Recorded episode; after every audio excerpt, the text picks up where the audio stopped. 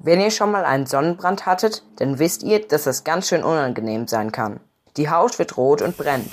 Und bei besonders starkem Sonnenbrand kann es sogar passieren, dass sich die Haut schält. Und das kann nichts Gutes bedeuten. Tatsächlich ist ein Sonnenbrand als SOS-Signal der Haut zu verstehen. Frau Dr. Maike Streker ist Kosmetikwissenschaftlerin. Sie weiß, was die Haut uns damit sagen will. Es ist tatsächlich eine Entzündungsreaktion des Körpers und man kann einfach sagen, dass all diese eigenen Schutzmechanismen eben nicht mehr greifen können und die Haut einfach sagt, ey, Error, ich kann gar nicht mehr. Das war wirklich zu viel und das mach auch bitte nicht mehr mit mir. Deswegen tue ich dir heute Abend auch weh und bitte pass auf, dass du das bitte nicht mehr mit mir machst. Einer dieser Schutzmechanismen unseres Körpers ist die Eigenschutzzeit. Damit ist die Zeit gemeint, die wir ungeschützt in der Sonne verbringen können, ohne rot zu werden. Die ist bei jedem Menschen unterschiedlich lang. Sie reicht von 10 bis 90 Minuten, je nach Hauttyp. Je heller die Haut, desto kürzer die Eigenschutzzeit und desto nötiger die Sonnencreme. Die sorgt nämlich dafür, dass wir nicht so schnell einen Sonnenbrand bekommen.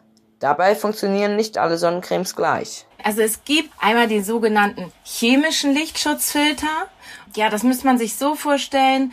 Den schmieren wir uns auf die Haut rauf und dann kommen die Sonnenstrahlen auf unsere Haut beziehungsweise auf diesen Lichtschutzfilter und der wandelt dann diese Sonnenstrahlen in Wärme um. Und dann gibt es noch die physikalischen Lichtschutzfilter.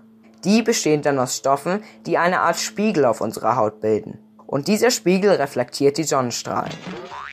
Diese Sonnencremes hinterlassen zwar oft einen weißen Film auf der Haut, aber dafür schützen sie sofort mit dem Auftragen. Anders als die chemischen Lichtschutzfilter.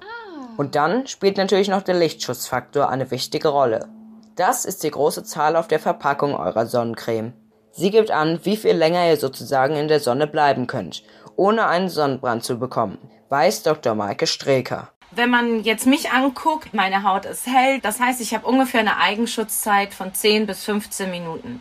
Wenn ich dann einen Lichtschutzfaktor von 10 verwende, dann würden sich diese 10 Minuten nochmal, würden sozusagen 10 Mal so lange werden. Das heißt, ich kann dann ungefähr 100 Minuten in der Sonne sein. Für ein Fußballspiel würde das also reichen, aber nicht für einen ganzen Tag im Freibad. Wichtig ist also, sich über den Tag verteilt immer wieder gut einzucremen. Auch weil junge Haut bis zu fünfmal dünner ist als die einer erwachsenen Person. Deshalb sollte sie besonders gut geschützt werden.